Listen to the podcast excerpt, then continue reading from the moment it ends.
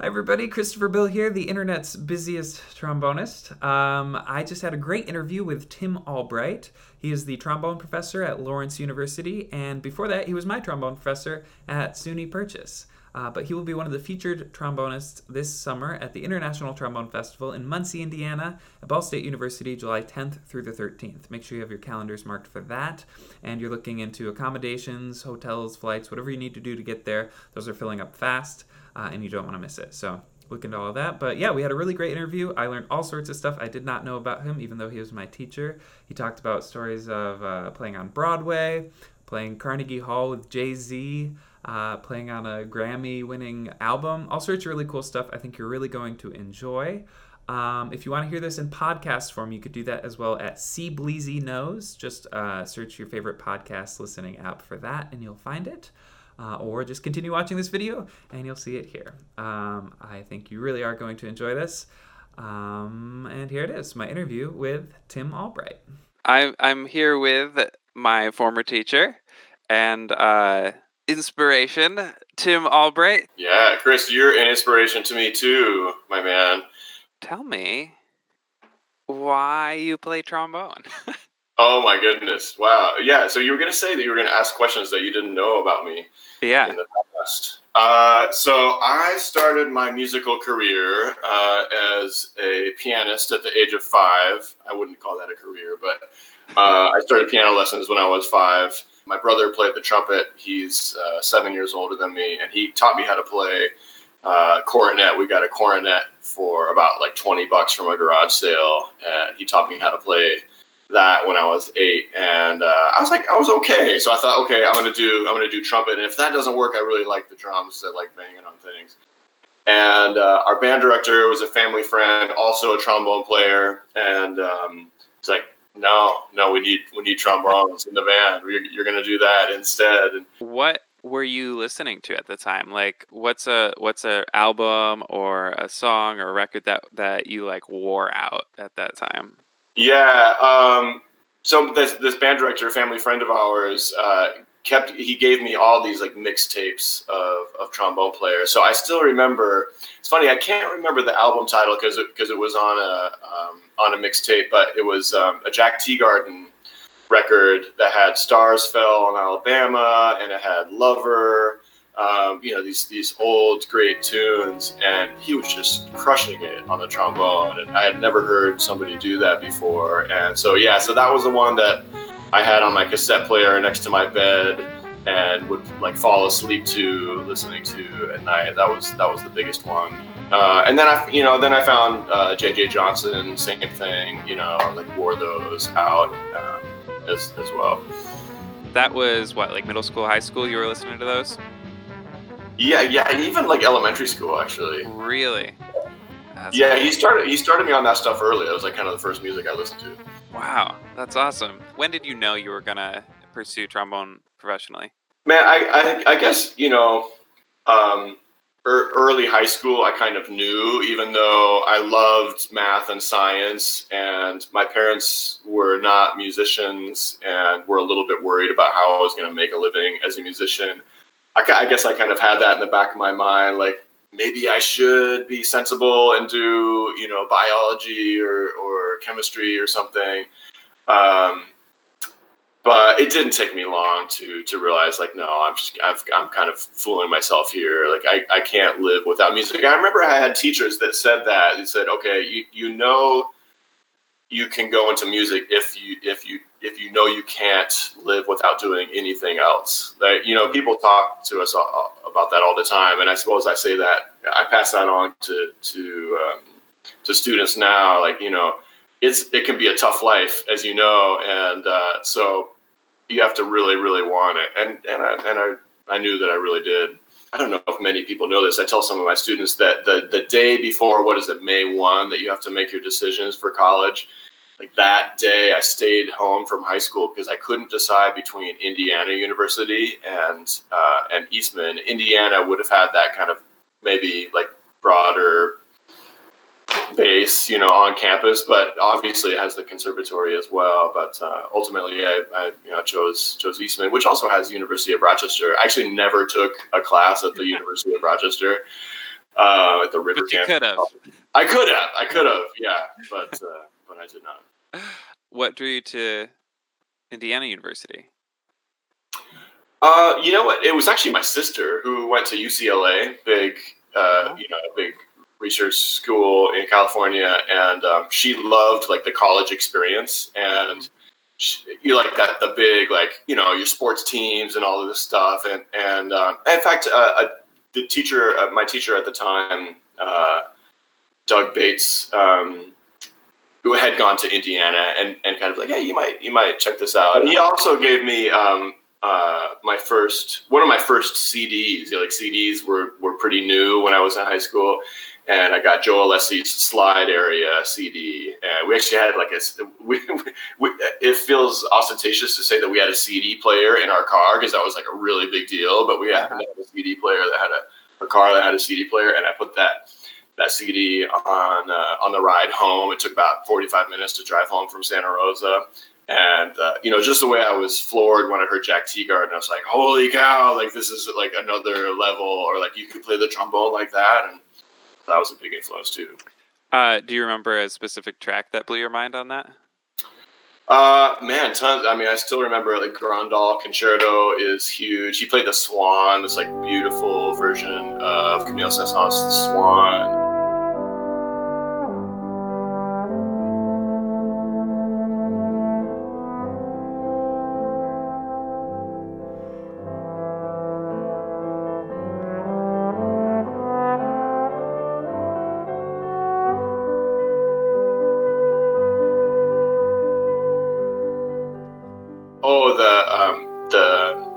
Satsi, um, oboes, uh, sonata, I think originally written for oboe and continuo.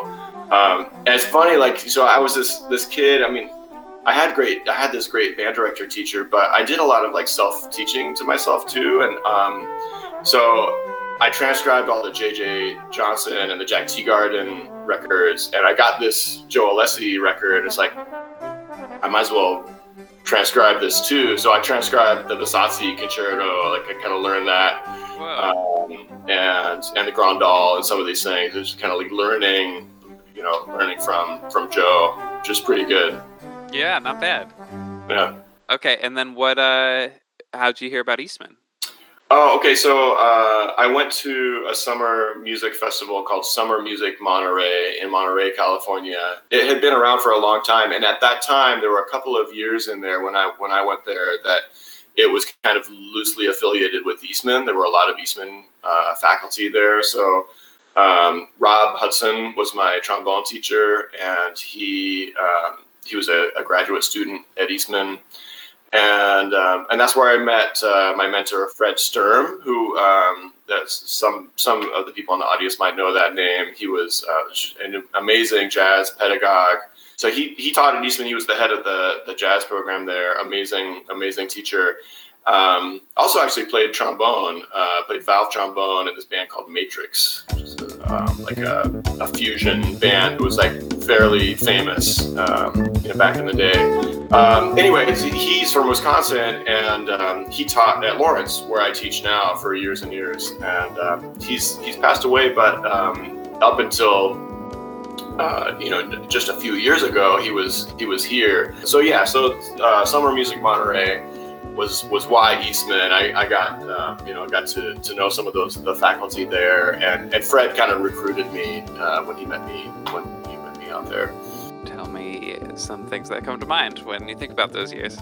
Oh man, I loved my time at Eastman. That was uh, that was it was uh, an amazing time of of growth, and you know, as somebody that hadn't been exposed to a lot of great players before. I was like a kid in a candy store. I had like all these amazing trombone players, you know, and getting to study with Doc, with John Marcellus, um, was amazing. He, um, he was, he was super cool. He, um, loved jazz. He was an amazing classical player. He could play like a ballad, like, like nobody's business.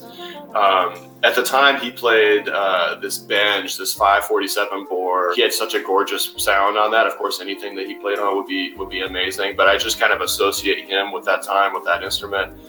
Um, And uh, let's see, and I had, you know, classmates like my buddy Mike Boschen and Phil Ostrander on, on trombone, and Rob Hudson, and all these folks.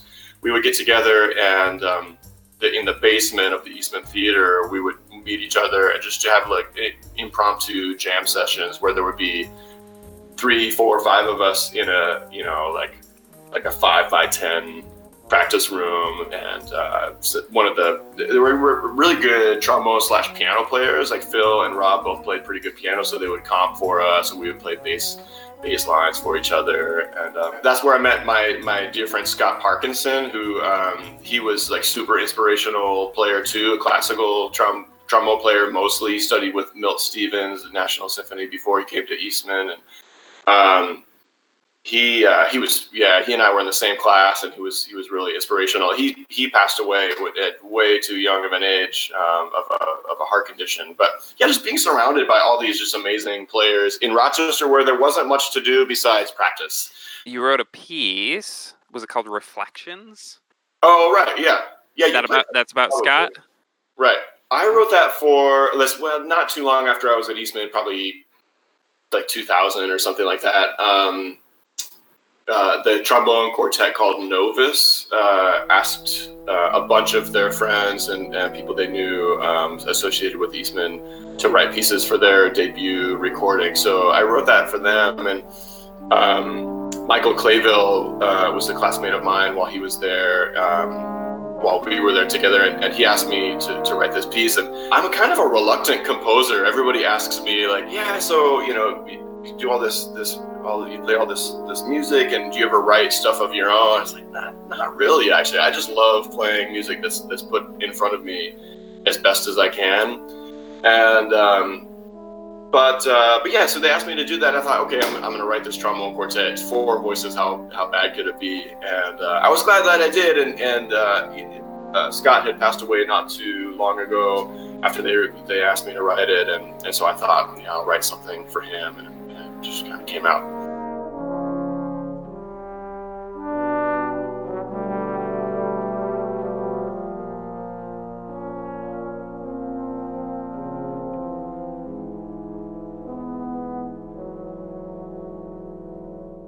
When did you start taking yourself seriously as a professional musician and not just as a student? Because I'd imagine that was while you were in school. Yeah. Um, when I was a junior at Eastman, uh, Ralph Alessi, great trumpet player, jazz trumpet player, and brother of Joe, um, was on came on faculty for just a couple of years while I was there. And uh, he's an amazing uh, improviser, trumpet player, composer, musician. Um, he was playing with Steve Coleman at the time. Steve's the alto saxophone player, um, that's kind of just a genius in, in what he does. Steve was doing um, a big project. It was a kind of like a, a big band, although it had strings and, and this sort of thing. Um, and he asked Ralph to bring some students from Eastman to, to come be on this record. And so uh, Shane Ensley on trumpet and Nabate Isles on trumpet and myself went out there to New York to to record. Um, and funny story, um, I guess Shane and Nabate had heard from Ralph that Steve Coleman was going to call them to do this record. And we all worshipped Steve Coleman at the time because Ralph had given us a lot of his music and was teaching us uh, about his music. And um, for, you know, listeners or viewers that don't know Steve's music, it's um, it's a little bit hard to describe, but jazz, funk, world, um, like really complex rhythms, um, and we just ate it up. We loved it.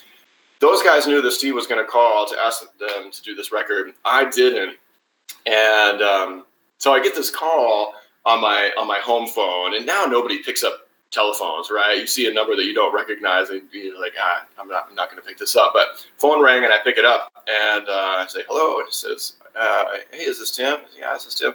Hey, this is Steve Coleman. And I said, hey, yeah, what's up? Thinking that it was one of my buddies, of course, you know, doing a prank call. And uh, he's like, uh, uh, yeah, this is Steve Coleman. I'm called to ask you if you could play on this record. And it took me a while to to realize it really was him. And so I had to like put my my straight face on. I'm like, oh, yes, Mister Coleman, that, that sounds fantastic. Meanwhile, I was kind of peeing my pants because it was just like such a big deal to me. So anyway, so I did that record. That was amazing. Um, and um, and then began to tour with him a little bit uh, as part of this larger ensemble called Steve Coleman and the Council of Balance. For me, um, it's about the instrumentation, but it's also about the people who are playing. You know, so I, I try to, um, I write for people and I write for instruments, but I'm, I'm writing for personalities.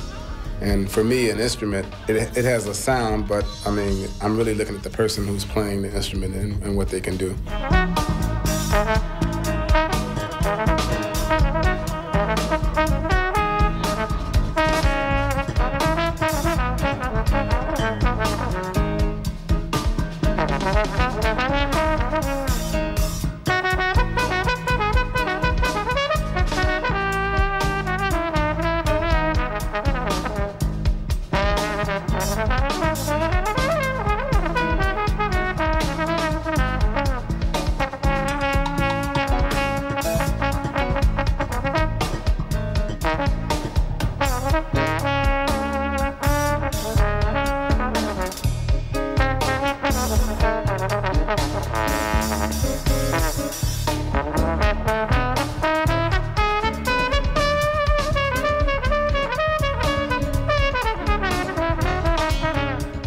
So I guess that that was that was when I started thinking, okay, I'm playing with this this guy, this internationally recognized, and I was like, cool, maybe, you know. And I was thinking about going to grad school at the time too. It was wild. I was thinking about um, doing like orchestral trombone grad school. I was try, still trying to to make the decision about whether to or not to to devote all, you know, my time into like taking auditions or doing like the jazz thing. At the time, the jazz thing kind of won. I know that uh, decision well of, okay, should I continue on and do grad school with something more traditional or not? Right. Um, uh, this is one of the few things I, I do know about that time of your life. Uh, San Francisco Conservatory. So my my friend, a lot of my friends, like Scott Parkinson, for example, the, the guy that I mentioned that was so influential like on the classical side to me, um, he went to Juilliard, and my buddy Mike Boschen went to Juilliard, and, and some some of my other, other friends were like going on to do like the classical trombone. Let's let's let's do this kind of orca- orchestra trajectory, and I struck up a relationship with uh, Mark Lawrence at, at San Francisco Conservatory uh, before I went to Eastman, um, because it was close to me. It was about uh, what an hour and a half from where I lived in California, and. Um, And I was a member of the, uh, the San Francisco Youth Orchestra when I was uh, a senior. It's great, uh, great experience. And so I took some lessons with Mark, and he was amazing. Um, and so this seemed like the San Francisco Conservatory seemed like a good um, place to, to go, like maybe come come back home possibly after after school. And um, and so yeah, so I almost went there, um, but. Um, I just I decided like maybe I'm just like again like I'm kind of fooling myself or uh, into thinking or maybe putting off the decision of becoming like like a real like an adult, and mm-hmm. so that that's kind of what it felt like. It would have been coming back home, uh, would have to California. It would have been um, you know obviously I would have learned a ton, and that and I sometimes I think about that like what if what if I had done that? What if what would things have looked like? But it would have been, it would have meant saying no to more uh, tours with Steve, for example, and uh, who knows what else, you know, like I guess where my life has gone, that's, that was the what else. And um, so, you know, just like deciding whether or not to go to Eastman or Indiana, it's like, you know what, uh, or deciding to go into music or math, um, like, yeah, I, I know in my heart, this is really what I, what I want. So I'm going to do it, as scary as that was. And as a teacher now, I think that gives me some believability when I tell my students, like, you, you know, this, you got to trust your heart, or, you know, it's, it, I know, I know what they're going through because it's, it feels like the end of the world, or it feels like such, such a momentous decision. But, um, you know, the, the, we make those decisions and, and, but we have the things that are important to us. So if we listen to those, then you, you kind of can't go wrong. Yeah, it certainly helped me when I was going through that decision. I had I had gotten into Cal Arts, and they'd give me scholarship money, and I'm going, right. I don't think I'm going to go. And everybody right. else is saying, like, well, you have to. Right. And you were like, well, I didn't, but don't use me as the example. Just use yourself as the example. Like, what do you Exactly, yeah. Yeah, uh, definitely helpful. So, um, what did you do after undergrad? I did a couple of tours with, with Steve. I, I moved back home for, for a moment just to have a home base. Mm-hmm. Um, I played a cruise ship for six for six weeks in order to, to move to New York, to be able to to live there and to be able to pay rent and hopefully not have a, a day job right away. My buddy Mike Boschen was really influential. Uh, he and I sh- kind of played similar styles of, of music. We both kind of crossed the line between the jazz and classical thing. So he gave me a lot of gigs, the things that he couldn't do for, for better things that he was offered. And that was perfect for me. And it was nice for him that he had somebody he could call. I was actually not there for very long. Um, this Broadway contractor called me to go on the road for a, for a Broadway tour, a show called Fosse. And uh, it paid a lot of money. Um, and the that the dollar signs kind of like, like oh, this, this could be cool. I could, you know, have a little bit more security and then move back to New York. But it was, he told me it was a year contract. And uh, I was like, oh man, do I do this or not? I ultimately decided to do it. Yeah. Um, and I stayed on for longer than, than that. Uh, I stayed on for, to that, for that show for close to two years. And um, it was good and bad. And it was amazing because uh, I met or kind of re-met some, some musicians uh, like, like Alan Ferber, my, my good friend. Um, he and I grew up in California. We went to that Summer Music Monterey Festival together, and um, he came on to that tour. So it was the two of us on trombone and uh, some other really great uh, musicians. John Shadoba um, uh, w- was on that tour, lead trumpet player. Um, so actually, Alan and I and a bass player named Yoshi Waki would go uh, during um, the breaks between the matinee and the evening performances. We would go backstage and have these little jam sessions, uh, which was awesome. So I kind of get to get to keep practicing and keep my creativity up. And, uh, and we would find whatever town we were in, we would find the local like jazz hang and just go try to sit in. And, um, so that part was cool. And then the, like the monotony of playing the same show every, every day, that was the, the that was the downside of that. Um, it was like kind of the trombone aspect of that becomes a little bit like factory work where you're like, okay, I know this show. I'm like reading a book as I'm playing, um, playing a, a show for eight nights a week, or, or it's kind of funny, uh, eight shows a week um, for for weeks on end without break. You tend to get a little bit slap happy sometimes. Sure. And, and so um, this was a, a have been, I think it was like a Sunday matinee, right? So we're almost to the finish line. We're almost going to have a, a Monday off. And um, we had uh, a, an associate conductor. It wasn't the, like the regular conductor. So it's like when the, you know, when the sub is visiting, you know, in, in, in school, it kind of a little bit naughty. Um, but it happened was, so Alan uh, dropped, a, dropped a mute. And for for whatever reason, like that was the thing, the thing that set us all off. Like it was, well, but it wasn't just a drop. It was like a drop, and then it like just kept spinning and spinning and making this noise in a really like really quiet section, um, delicate section when no nobody is playing in the brass section. But then like the next song, the next number is this like really big big band brass heavy thing where you know like we're we're we're on. And, uh, but at that point, nobody in the brass section could play because we were laughing so loud or laughing so hard. And, uh, and so I just remember, remember that, um, you know, just that not being able to play a note on my instrument and thinking all the while, like, wow, nobody is playing. There was one trumpet player. The second trumpet player was like able to like, just do it. But there was, that was it, right? And the whole brass section, like that, that was the one sound. It sounded terrible, right? We're like, we're supposed to be like professionals here, and we just can't, we cannot make any noise on our instrument. And in Fosse, uh, at the end of the show, a few of us go up on stage, put on costume, and uh, and play Sing, Sing, Sing with these solos and stuff.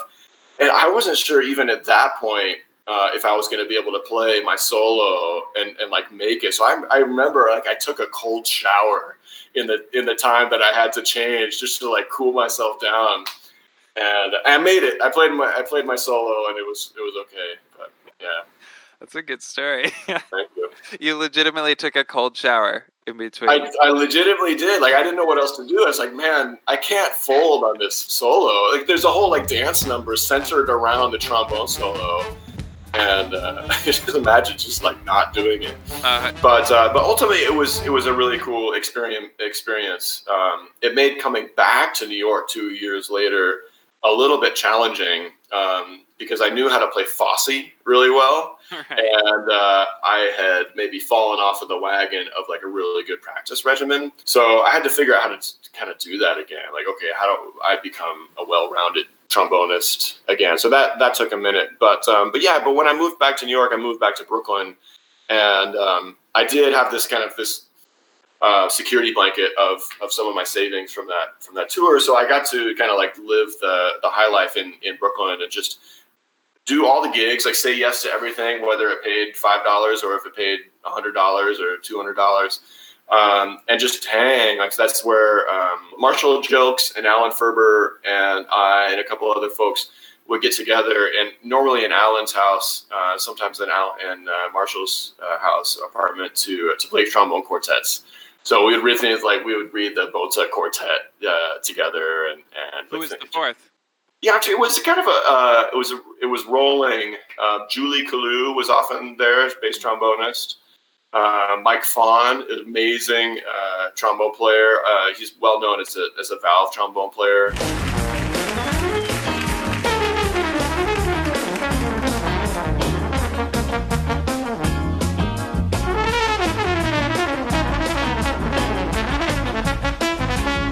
Uh, he lived above. Um, Uh, Alan, he and his wife Miriam McSweeney, a great bass player, uh, were there. So often, if uh, if Mike Fawn heard us playing, he would he would come come down the stairs and, and knock on the door and start playing with us. You started getting Broadway gigs at that point, I'm sure.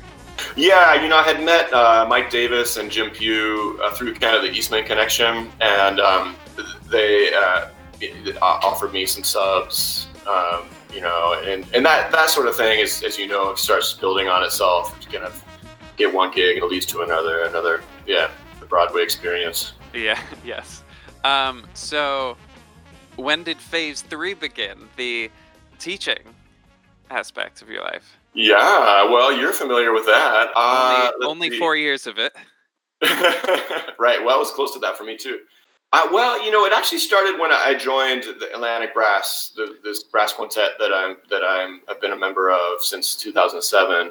I was living in New York, and um, actually, I think John Rojak uh, had recommended me. They they were looking for a new trombone player, and so I actually went out and auditioned for them. I, I tell people it's uh, I've basically done two auditions in my professional life, one for Atlantic and then one for for Lawrence, and. Um, So yeah, so I, I went out and played with them and had a blast, and so I joined them. And they are all, all four of those other uh, guys are just amazing, inspirational teachers, and that's a big part of the group. We put on um, a seminar of brass chamber music every summer. Now it's happening at Lawrence, which is awesome. And so I just got to see them and learn from them in their in their teaching, and, and I become I became really passionate about that then. And um, in New York, people were asking me for, for lessons, and so I, I began to do that there too. Um, but yeah, so then the opportunity to to come to uh, SUNY Purchase, uh, you know, opened itself, and I was asked to be there as part of actually a brass uh, uh, quintet too, with uh, Graham Ashton on trumpet.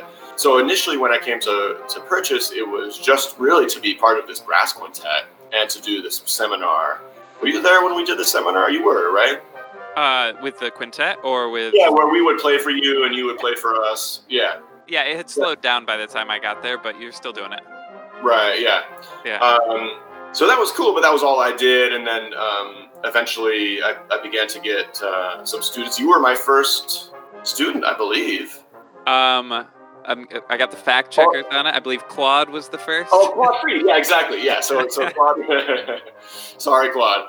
Uh, right, but you were, you know, you were one of the, my my first students, and uh, so that was awesome getting to work with you and, and Claude and, and Tom McHugh and um, oh, and uh, Rich Liverano. Like all these these folks, like you guys were just so uh, great and so inspiring to me. Um, it was super fun to work with you. I still remember you did like the.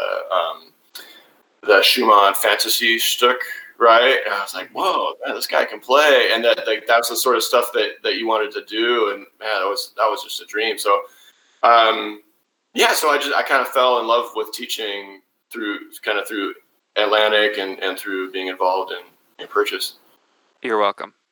uh, I didn't know that. I, I had no idea that we were your first students until this moment. My first like full-time. Mm-hmm. Yeah. Yeah. I was, I was ready to quit trombone. And then you were like, well, maybe just practice. Uh, yeah. Yeah. And practice the stuff that, that you, that you really loved, right? You brought me these things and I'm like, oh man, you need to do that. Right. You brought in the, um, uh, what was it? The Bach, um, fugue in, in G minor, right? The Toccata fugue, right? Yeah. Oh, sure. Back then, yeah. Where you played all the parts. That was the first. That was the first time I had seen you do that thing, which now you do, you know, on YouTube all the yeah. time. And um, and I was like, whoa, this is this is you need to be doing this. Not not all teachers felt that way. Um, so it was helpful to hear somebody saying. I mean, even when I started doing the looping, which was later, uh, you were like, okay, bring it in. You know, like, cool, let's hear it. Yeah. And I, I tell people about that moment a lot because I brought it in. I was super excited about it. And I played you a couple of things. And you're like, okay, well, why don't you work on the intonation here and like the tone here and all this stuff. And like, we weren't working on looping, you know, we were right. doing the same stuff that I would be right. doing playing a, you know, a Bordoni, but right. it's now I want to do it. And so like, yeah, yeah amazing. Yeah. Now, um, not every student is like that too. Like some, some, mm-hmm. students are, you know, they need, like, okay, you're going to play the Bordoni and the Koprash and all these things, and, and that's cool. But somebody like you that comes in and is so, you know, driven, but, you know, has an idea of what you want to play, it's like, man, that's kind of can't ask for more. How long were you at Purchase? Like six years, I think. Mm-hmm. And what were you doing uh, alongside that? I mean, you were playing a bunch of shows. Do you remember some of those? Uh, my favorites were uh, On the Town. That was one of the last shows I did. Uh, Bernstein show that was a revival. That was like my favorite Broadway experience. Um, really? It was like thirty-piece orchestra, and the orchestra was featured. We were in a pit, but it was a really open and raised pit. So the audience saw us, and we saw them, and we could see the stage.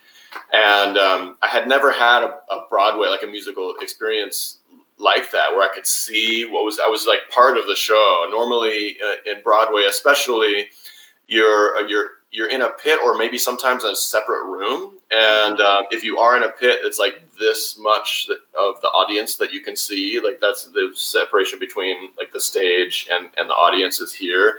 And uh, you kind of like caged animals in a way. But I always tell people, you know, Broadway, Um, the, the thing that I loved was getting to play with amazing musicians, you know, who, who just played at a really high level. That was awesome. But, uh, not being able to be like part of the, of the, of the show was, was, was kind of terrible. And so uh, On the Town was not like that at all. Um, you know, the, um, the music was really, really featured in, in the show. Um, And so that was cool. Uh, I also did uh, West Side Story. Apparently, like I'm a Bernstein aficionado now, or a Bernstein expert on Broadway. Um, I did uh, Spam a lot. It was cool. I um, I miss the hang. I'm uh, you know, not doing that now. I, that was amazing. And like I said, I miss playing, you know, um, at a high level um, every night. Um, I get to play on a high level here now, where I'm where I'm teaching. But uh, but it's not. I don't do it on a on a daily or nightly basis. But I will take the family life um, and the commute over over those those other things. I can imagine. Uh, so uh, where'd you meet your wife? We met in Brooklyn. Uh, Corey and I met through mutual friends uh, th- through Eastman connection. She also was at Eastman, but uh, a little bit later than I was there. So um, Fred Sturm's uh, daughter, Maddie Sturm, introduced us. They were they were roommates. And, wow. Uh, yeah, I mean the rest is history. We've got our two little boys, and and um, and she, like we we yeah. I, I can't imagine my life without her. It's pretty awesome. Yeah, yeah, and that's what phase three or four. At that point, it was like, okay, yeah. there there are things that are more important. Yeah. Um, now you're at Lawrence University. How did that happen? Corey and I had thought, um, wouldn't it be cool if I were offered a, a teaching position somewhere, or something came up where I could where we could um, see each other more. Because when I was at, when I was at Purchase and um, and gigging in New York, I was either on the road or I was doing Broadway or I was uh, teaching at Purchase. I mean, there were most days I would leave the house at six and then get home at one, you know, like six a.m. and then and then one a.m. and um, and on the days that I had free, I normally had a show that night too, and. Um, So yeah, we just were not seeing each other. And then um, out of the blue, I got this email from the um, the head of the brass department here, John Daniel, saying, "Hey, do you know if any? Do you have any students or anybody that uh, would you would recommend for this for this job at Lawrence?"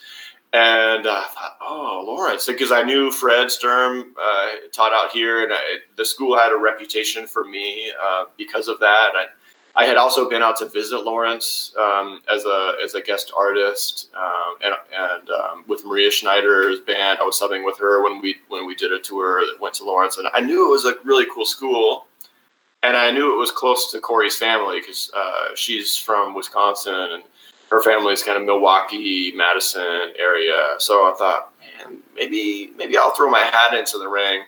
Probably won't happen, but. Wouldn't doesn't hurt to try. And they didn't need a, a a master's or a doctorate.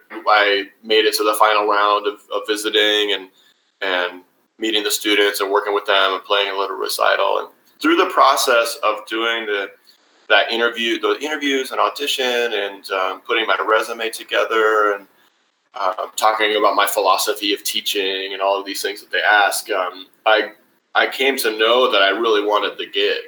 Uh, before that, you know, when it first started, I thought, well, we'll just try it out and see, you know, it doesn't hurt to, to kind of try this. And that process of kind of soul searching and, and answering the, the questions that they were asking, uh, I thought, yeah, I, I remember telling Corey at one point, as I was staying up late night writing an essay about my, my teaching philosophy, I thought, you know what, I, I really I really want this one now. Yeah.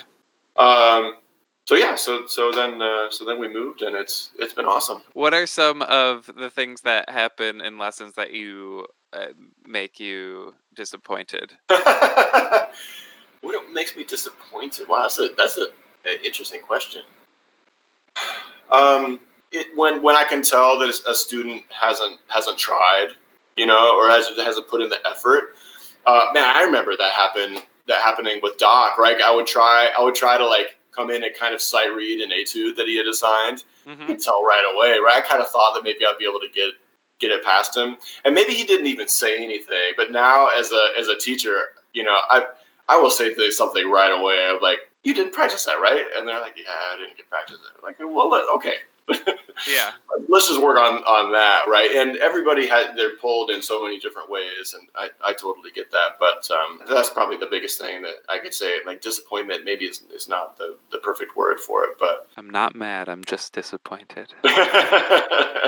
Well, it's it's unrealized potential, right? Because you see you see the student who, and you know that like if you just put in the effort just a little bit more than you're doing, like. You would see the results, and that's, right. that's why you're frustrated. It's like, that's right.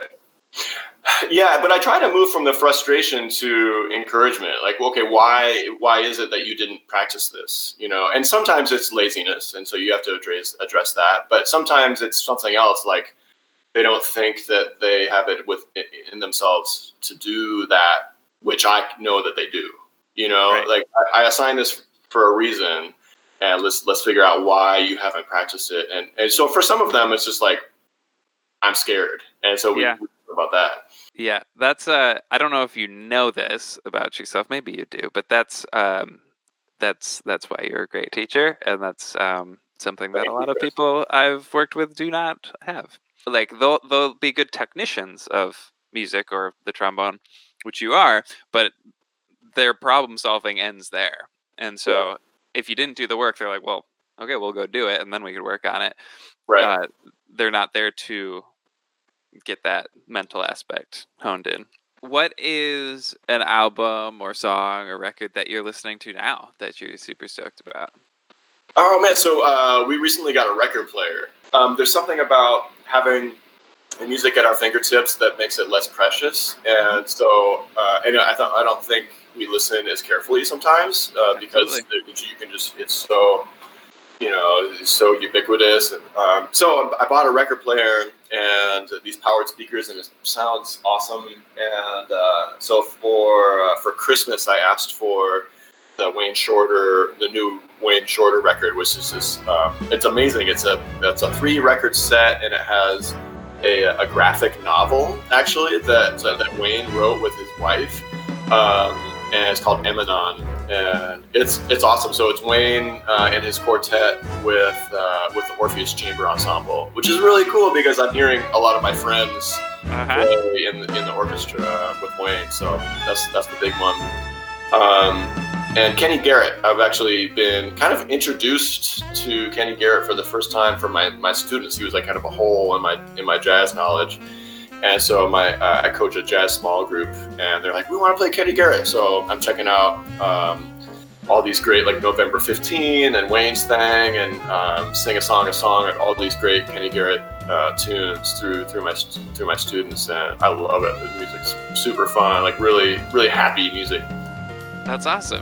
That yeah. that reminds me of a question, which is, is there anything that you can think of through any of your students over the years that you started working on and you were like, and, and you had to like figure it out, and so you actually learned the thing because your student was working on it, and like you would have never done that, but you're like so grateful that you did? Oh, right. Well, uh, Rich Liverano uh, learned uh, uh, the Barrio Sequenza. I had, I mean, that's that's a challenging piece. I don't I don't know it, but I but we kind of I told him I was like, I don't know this piece. Let's work on it together. And um, so that was really fun to, um, there's a lot of multiphonics in that piece, and, and really challenging multiphonics where sometimes you sing above the note, sometimes you sing below, and sometimes you're doing kind of a gliss with your voice that goes from above down below, and really challenging stuff to do. Um, and so, yeah, so that was awesome. There are a lot of times like that where, um, I mean, I encourage my students, as you know, to like to bring in whatever that inspires them. So a lot of times I'll, I'll just be straight up like, I, I, I'm not the expert on this, but uh, but I'm here to help you learn how to learn it. Do you have a current project you're excited about? You're busy and you have a family. I don't know if that's a good question for you. No, that's okay. Um, yeah, so I'm involved in this um, amazing uh, summer festival. It's brand well. It's it's in its second year. It's called Mostly Modern Festival, and it's um, it's an orchestra festival, kind of loosely modeled off of the Aspen model, where the faculty play principals and there's a festival orchestra. Um, but we're playing um, music by living composers or music like modern masterworks. Um, so we're doing a, a this year we're doing a, a Takamitsu piece and. and um, um, John Adams, Harmon Elier, and uh, like all, all these amazing pieces. But there are also um, composers, student composers that come in too and write brand new music. For Atlantic Brass, for example, we'll, we'll get written a lot of uh, pieces um, and we'll premiere those and get to workshop those with the composers. So I love that. I love getting to work with composers um, in, kind of in real time, and um, they challenge us and we can challenge them. And so that's a good project. And then um, that, My my brass quintet Atlantic does this seminar as well. That's also too late to apply for, but it's amazing. Um, and I mentioned that before. We're doing it at Lawrence, and it's it's two weeks uh, at the end of July. And and again, I just get super inspired by by the, the students that we work with, and we challenge ourselves with uh, a lot of challenging music, and um, that's that's awesome too. When do when do applications open up for both of those? Usually those those sorts of things. I don't remember the exact date, but it, but I think yeah, I think they open up in the fall, and they normally close March first or, or March fifteenth. Mm-hmm. Yeah. Okay. So that's for Mostly Modern and A B Q. Exactly. Mm-hmm. I thought of another project. Okay, let's hear it. Um, the Daphnis Prieto Big Band did an album last year called Back to the Sunset. Daphnis is uh, an amazing drummer, a Cuban-American drummer um, that I met through Steve Coleman, actually. He was drumming with them, uh, with him at the time. And um, anyway, he made this this record, this big band record that's super awesome, and it won a Grammy. It won the Grammy Whoa. for um, the uh, Best Latin Jazz Album of two thousand eighteen. So we're going to play at... Um, at the Newport Jazz Festival this summer, and a couple other tours coming up, but yeah, that's that's super fun. Are you a Grammy-winning trombonist? You have to be careful with the wording of it, don't you? I'm on a Grammy-winning album. I, I don't I, know, maybe. I don't have to be careful with it. You have to be careful. I'm putting it everywhere. Taught by right. Grammy-winning trombonist. Do you have a favorite favorite gig you've ever done that was like a one-off or something? Playing with Jay-Z in Carnegie Hall was pretty cool. Yeah. It, you know, it's such a different world, right? I remember uh, like his entourage, like he and his entourage came to the rehearsal studio, and it was just like, wow, this was like a level of celebrity that I've never seen before and never will. And um, I just remember Carnegie, I've never seen Carnegie Hall like that either. It was his band and then an orchestra. Dave Taylor and I were playing trombone. And um, Dave sounded amazing on that on that concert, um, and you know, just playing this just amazing music that's so different than what I normally do, and the the crowd is way different than a crowd that I normally play for, right? That's very like right. normally buttoned up, and and, um, and a different crowd than normally is in Carnegie Hall, and it was just like a, a just a giant party, and yeah, every I remember being really afraid actually because. Uh, Jay-Z went out for one of the last tunes. He went into the audience. He went up into the one of the balconies and was, uh, you know, was was singing and, and rapping um, in the balcony. And people were looking over. The they were in the like. If he was on the second balcony, they were looking over from the third balcony to try to to see him. I thought, man, people are gonna fall. Uh, like they're gonna fall off of this balcony and, and die. Yeah. And then, but uh, but yeah, that was that was amazing. And uh, I also remember thinking it really funny that uh, the Carnegie Hall smelled like pot mm-hmm. during that concert. That was something that I, that I didn't think I would ever experience either. But yeah, so that was that was a pretty fun one. This summer you were playing at the International Trombone Festival. Uh, tell us anything you know about that. Well, okay, so uh, Chris Van Hoff put together a group of Eastman alumni, and I believe we're doing a J J Johnson tribute, um, featuring some soloists from Eastman and an all Eastman alumni backed ensemble. Yeah, come on out and check us out at uh, Muncie, Indiana at I T F. Thanks so much for watching. I, I hope you enjoyed this. Uh, this was really fun for us to put together. Trombonists usually don't get in-depth interviews like this, uh, and so we hope to do more with other featured musicians uh, for the upcoming Trombone Festival. Uh, comment with what you thought and what you want to see. Uh, and really make sure you have uh, your uh, calendar marked July tenth through the thirteenth, and you're looking into flights and hotels right now. Uh, you don't want to miss it. Uh, and yeah, I hope to see many of you there uh, this summer at the International Trombone Festival.